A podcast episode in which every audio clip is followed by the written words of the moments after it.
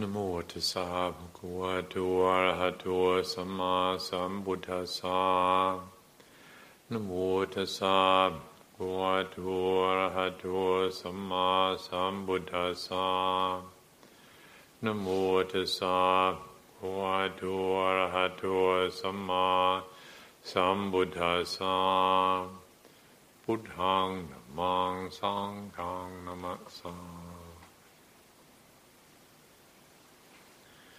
As being the first Sunday of the month, we have our Dhamma quote to consider together, which is for this month Dhammapada, verse 76, which says, Only blessings can arise from seeking the company of wise and discerning persons who skillfully offer both admonition and advice as if guiding us to hidden treasures. Hmm. Very nice photo of Luang Por Anek and visiting Chithurst and with Ajahn Karuniko there together by the Chithurst Lake. And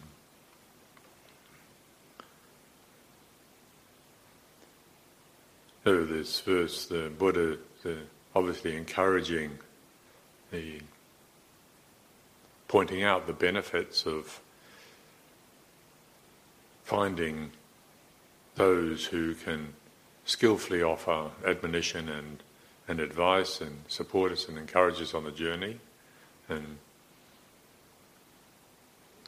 we're probably also aware how much the Buddha encouraged the recognition that, uh, as he put it, you are your own refuge, and in other words, self-reliance. Atta hi attano natho.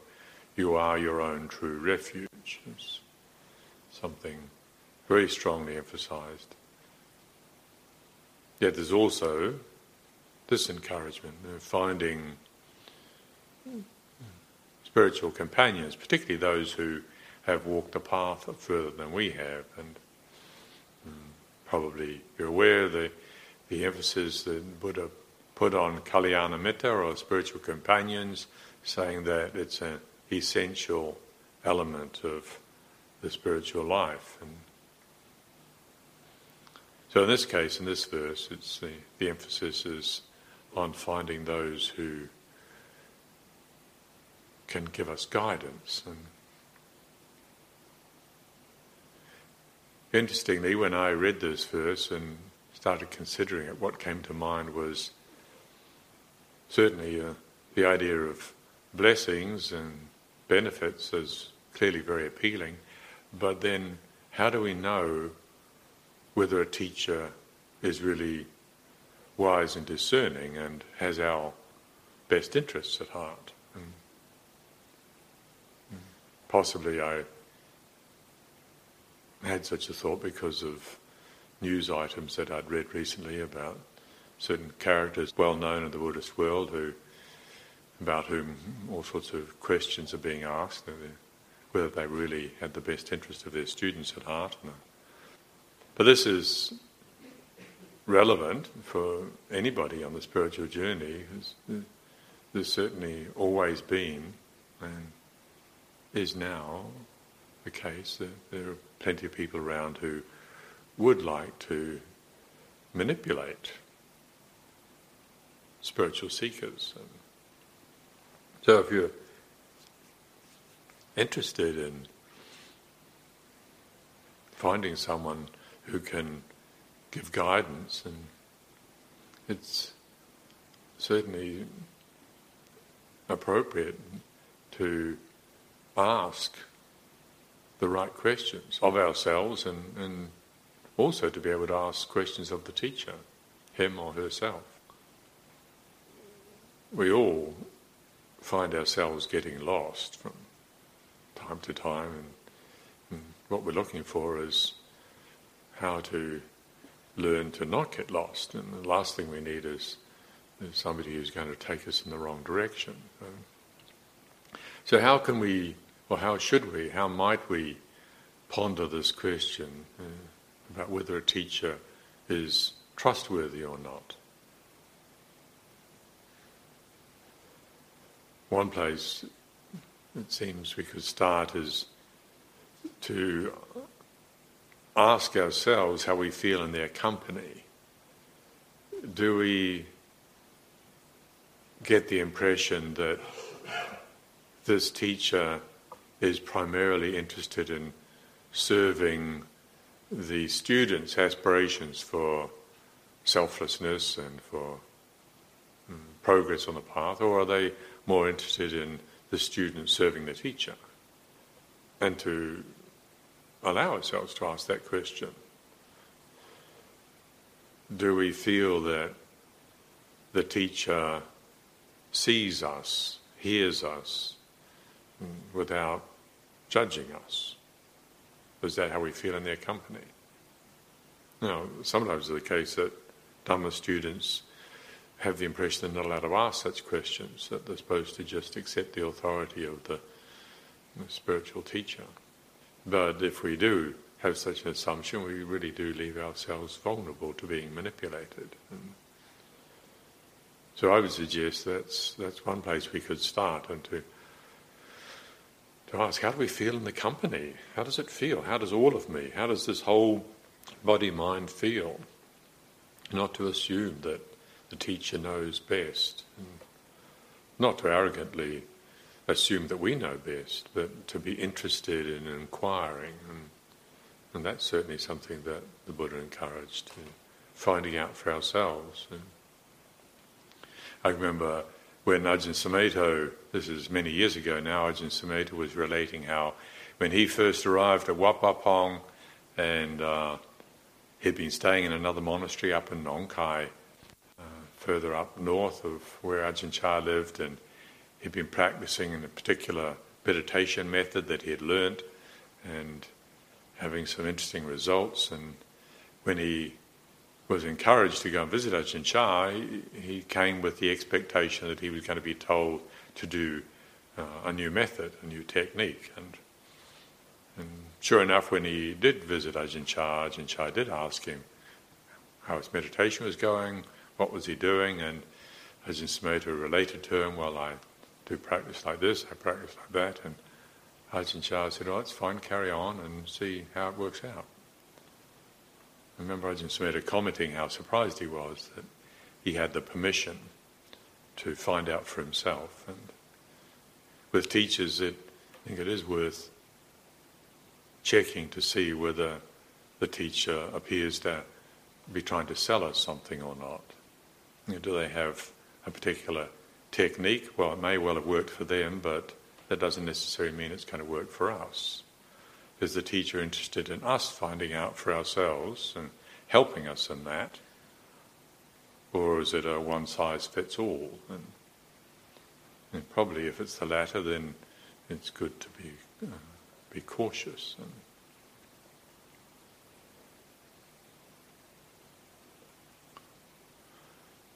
there's a young English monk living at Wat Pah Pong with Ajahn Chah for for quite a number of years who he observed the way that Ajahn Chah was quite quick to admonish the Thai monks, but almost never admonished him.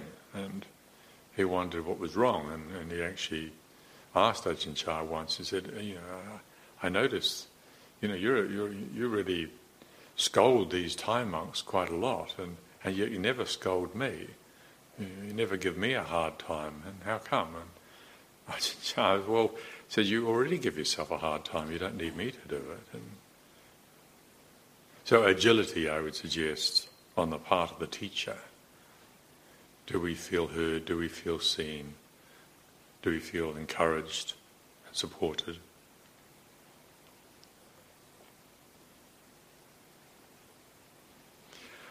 Also, I think perhaps even more fundamentally, personally, I believe that we can cultivate a sense or like an intuition of trustworthiness if we ourselves are really committed to being trustworthy ourselves. In other words, if we're developing the precepts, if we're working on cultivating the precepts in a balanced, embodied, reflective way, not in some rigid, kind of mechanical, judgmental, moralistic way. That would be a very unfortunate way of picking up the teachings on the precepts. Uh, but if we appreciate what training and precepts is potentially giving us and reap the benefits of cultivating precepts, which is self respect and a sense of inner trustworthiness, then I, I, think that gives us, potentially, that can give us an ability to read other people. Often, with training and talk on precepts, the assumption we have is that it's it's somehow hard work and we're losing something and and it's a less agreeable aspect of the teachings. But that's not at all the Buddhist approach. The, the precepts, uh, like you see, where the Buddha is sitting on the lotus, the lotus is the symbol for the precepts, for sila, for morality. It's that foundation on which the aspiration for liberation sits. The Buddha sits on the lotus, and the lotus is that beautiful thing that comes up out of the swamp, radiantly beautiful. And so it is with precepts that they give a sense of of beauty, of, and part of that beauty is, is uh, trustworthiness or self-confidence. And so, in contemplating precepts, it's worth checking our attitude whether we assume something negative about precepts but whether we recognize the potential goodness and confidence and self trust that can come from cultivating precepts. I read an article on the BBC website, tests that have been done that show that that animals, and particularly dogs, can tell whether somebody is trustworthy or not, and whether it's because the tone of the voice of the person giving the orders to the dog, or whether it's the gestures, or I don't know what it is, or maybe, I don't know, maybe it's even potentially the smell. Um, dogs are much more in tune to such things. Anyway, I, I do think that if we are committed to cultivating impeccability, uh, which is the spirit of uh, what's behind the the principle of the precepts, then, then that it also equips us with a potential ability to read where somebody else is at. Can I trust this teacher? Is this situation safe? Is it appropriate to be vulnerable in this situation?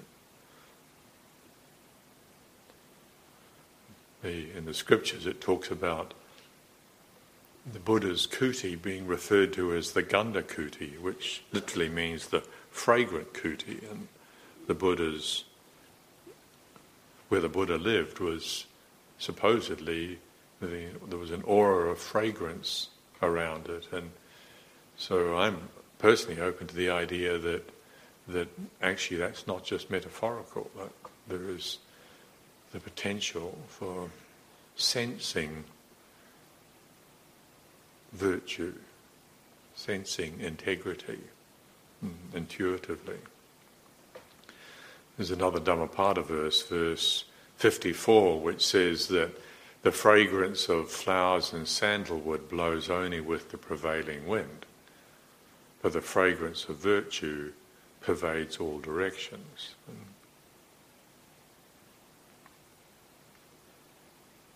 So, getting back to considering teachers and whether it's suitable to trust them or not trust them, whether they're wise and discerning or not. I, of course, I'm not suggesting that we should just look at the way they appear or the way they smell. That's that's not not at all what I'm suggesting, but that it is appropriate that that we assume the authority to consider for ourselves. I think sometimes we're too quick to project our authority out onto somebody just because they sound confident or look confident, or because they've got lots of followers. You know, something, again, we probably know in the Kalama Sutta, the Buddha specifically, don't just believe in something because it's popular.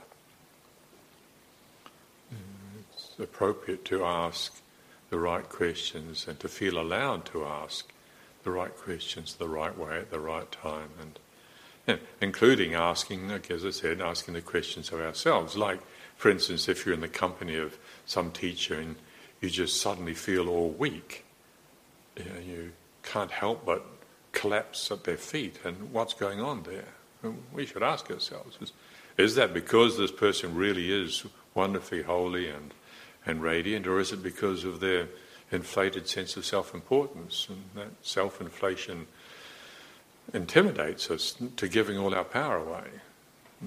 Why do we do that? Why do we become weak in somebody's company? That's a good question.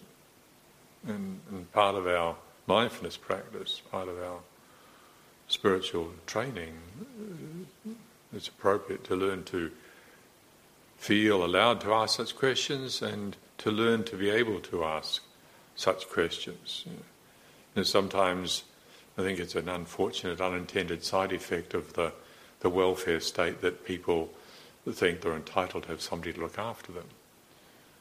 Or for that matter, it could also be an unfortunate, unintended side effect of theistic religion that you always imagine there's some external authority that's responsible for us. And the Buddha wasn't uh, inclined to criticize other religions unless they taught in a way which undermined confidence in the law of karma. If a religion did undermine somebody's faith and confidence in the law of karma, he could be critical.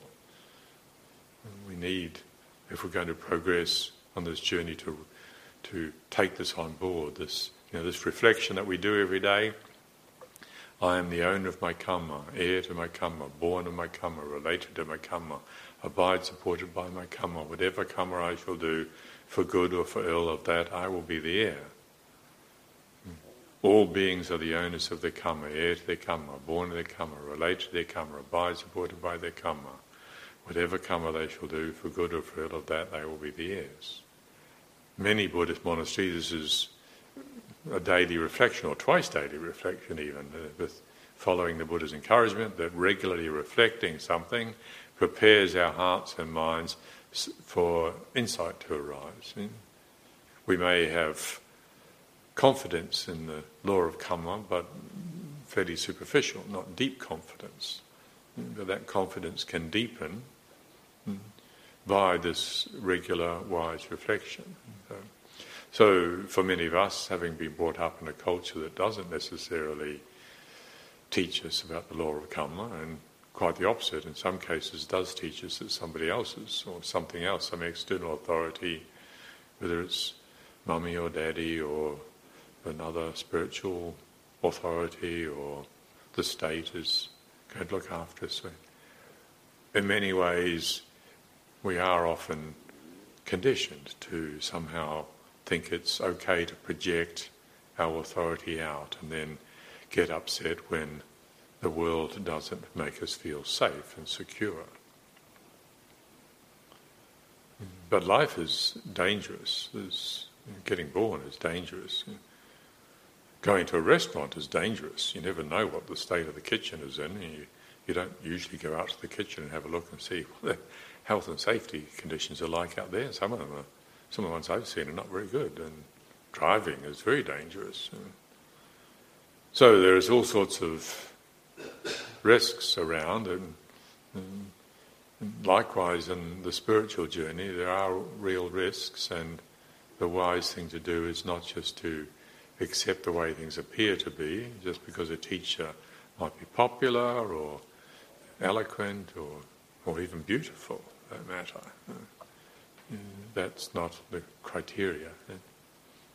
So, how do we feel in their company? Do we feel this is trustworthy?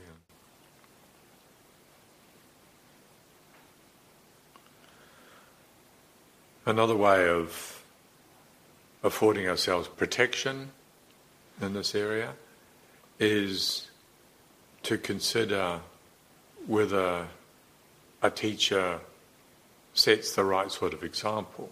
Like, like in our own case, for instance, imagine the example of if there was only one place on a meditation retreat, you wanted to go on a retreat, and there were three people who wanted to go on that retreat, and the other two volunteered to give up their place on the retreat so that you could go.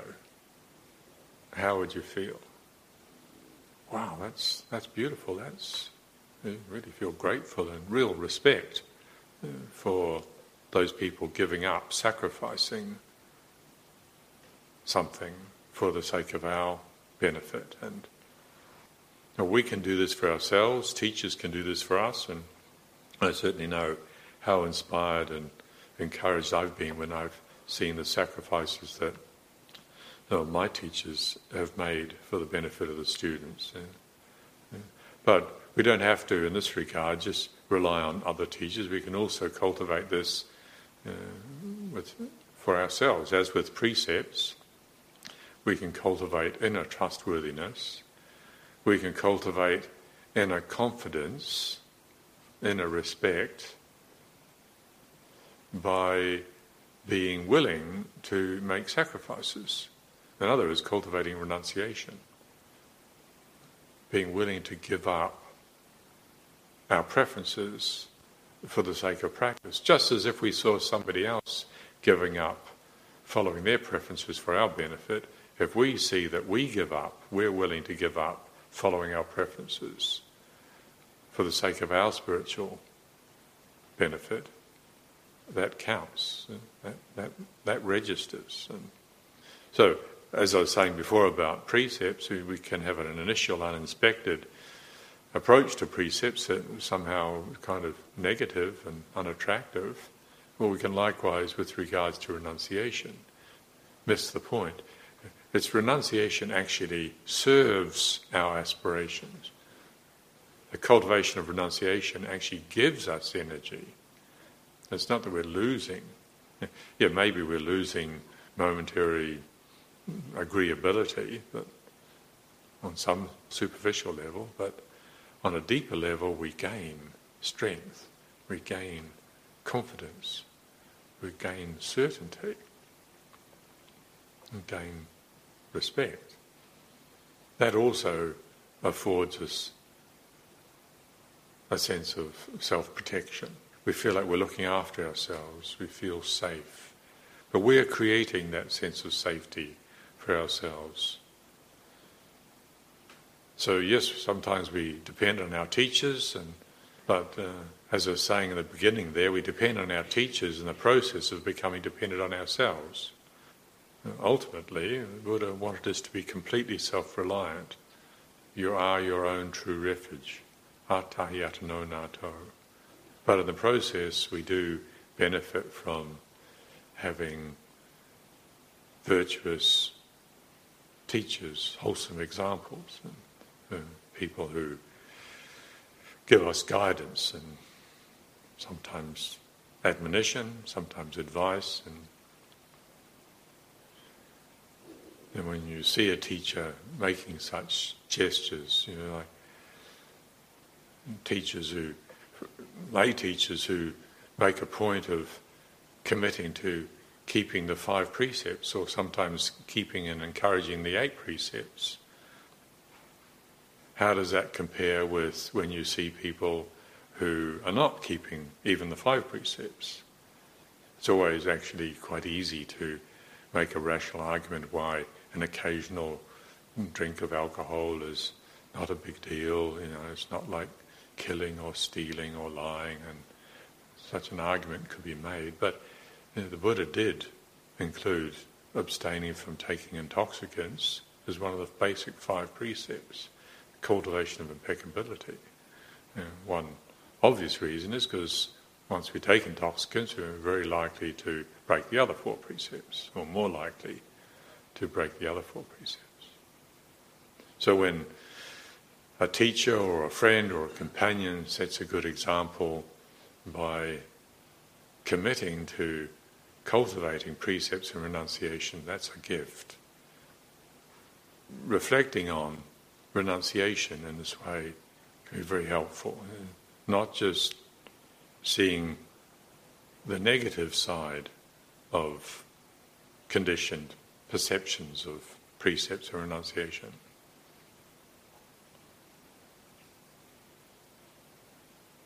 After Ajahn Chah went back to Thailand, having visited England here, he made the comment to somebody that he was a little concerned about how well the Sangha would develop here in Britain. He just left a small gathering of monks here, and one of his concerns was the degree of affluence he observed when he was here was such that he said, Oh, the Sangha are going to be so well supported that they'll never go without anything. And what's a curious thing to be worried about? You'd think, you know, he'd want the monks to be well supported. But, but his concern was, in the expression he gave in Thai, ta mai ot, mai glan, learn, which literally translates as, if you don't go without, if you don't sacrifice, you don't develop. As a kind of fundamental principle of progress on the spiritual journey, there does have to be sacrifice if there's going to be development. And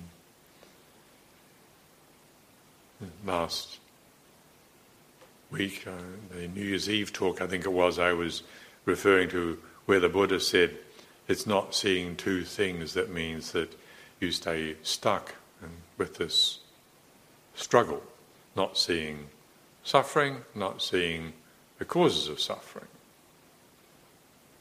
Just these two things. And we can make it very complicated, but the Buddha characteristically, regularly brought it down to the basics and said it's just these two things, not seeing these two things, not seeing suffering, not seeing the cause of suffering.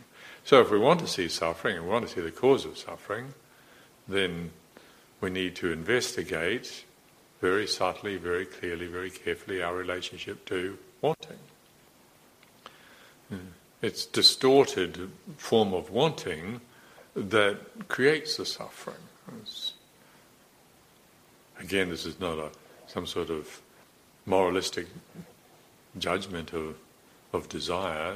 That's very undeveloped approach. A, the Buddha wanted us to, by way of experiment, investigate and see how is it that we turn very natural, perfectly appropriate, understandable experience of wanting into toxic craving and suffering. How do we do that? When do we do that? Where do we do that? And if we want to get that reading, if we want to get a reading, an accurate reading on our relationship with wanting, then we need to be willing to renounce our habitual ways of relating to it. We need to be willing to go against or what I sometimes I've uh, referred to as strategic frustration.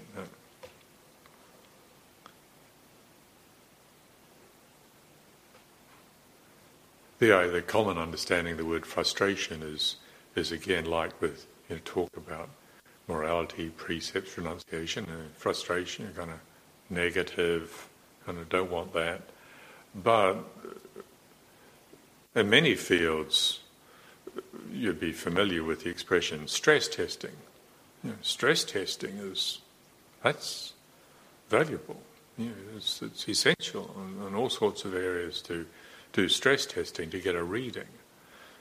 So likewise in the spiritual journey to stress test our relationship to the spiritual faculties.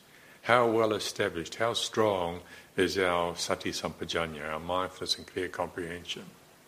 Stress testing that how strong, how well developed is our relationship to Indriya Samvara, sense restraint, our container.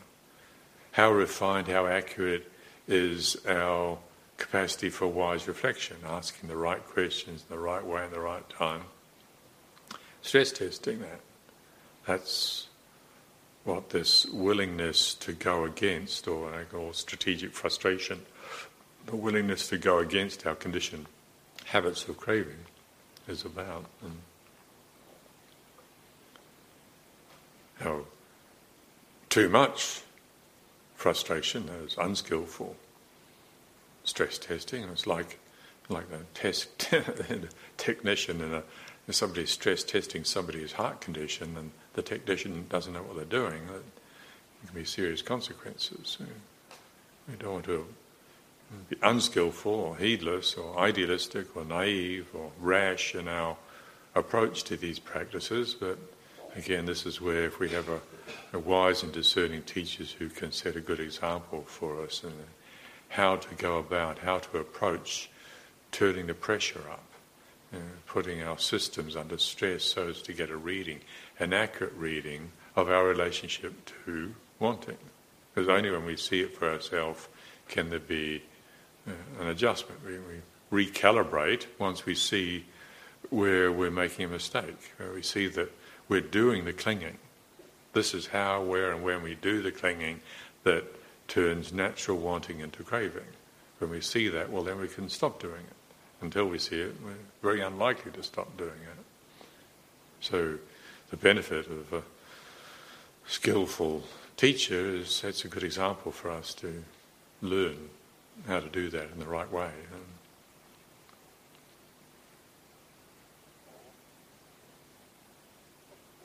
Being overly idealistic, being overly rash, being in a hurry, expecting results too quickly can take us in the opposite direction. But likewise, not being willing to turn the pressure up. This is sometimes, unfortunately, some teachers are too afraid to instruct their students in these areas. Eh? Students don't like hearing these things sometimes. Don't want to hear these things. Don't want to hear about renunciation. Don't want to hear about stress testing. Don't want to hear about putting themselves under pressure. And when Ajahn Chah was in America and he heard about some of the teachings that were going on there, he said it's it's like putting the students in a leaky boat and pushing them out to sea. Teachers were not talking about sila, we're not talking about precepts not talking about renunciation. Part of the result of that is that the students are not willing to be daring. Warapanya who asked Ajahn Chah, know, what makes you different? You know, there's tens of thousands of monks in Thailand, and but you're different. You've got something else. And Ajahn Chah was very matter of fact, and he said, "Oh, tam pu and my gla." To say, you know, I was more daring. The others were not daring. Right? There does need to be a daring spirit, you know, daring to go into the unknown, daring to feel uncomfortable, daring to face uncertainty with a heart that's open and sensitive and a mind that's clear and capable of investigating. That daring approach, again, is, is essential if we want to see beyond the way things merely appear to be. And if teachers don't set a good example or don't instruct their students in these matters, then the, t- the students can be mollycoddled. You get a lot of mollycoddled meditators who are not daring to take any risks, as well as idealistic rash meditators who take too many risks too soon.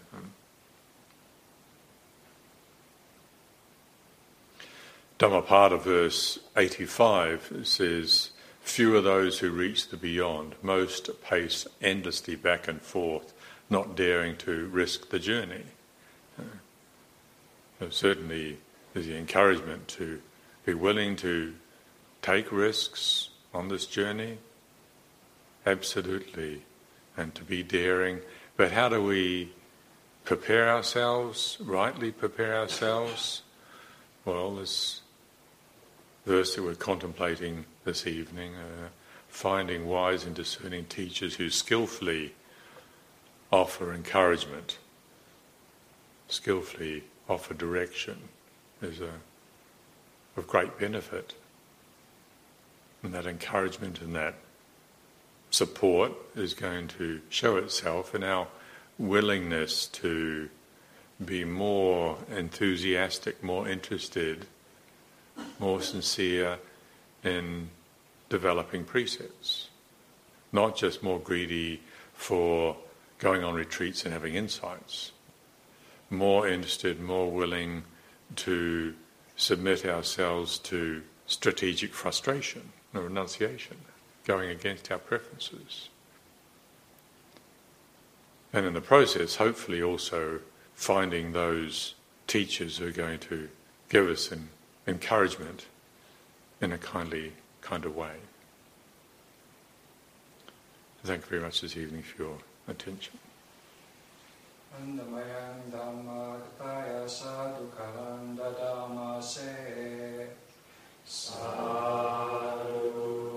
So.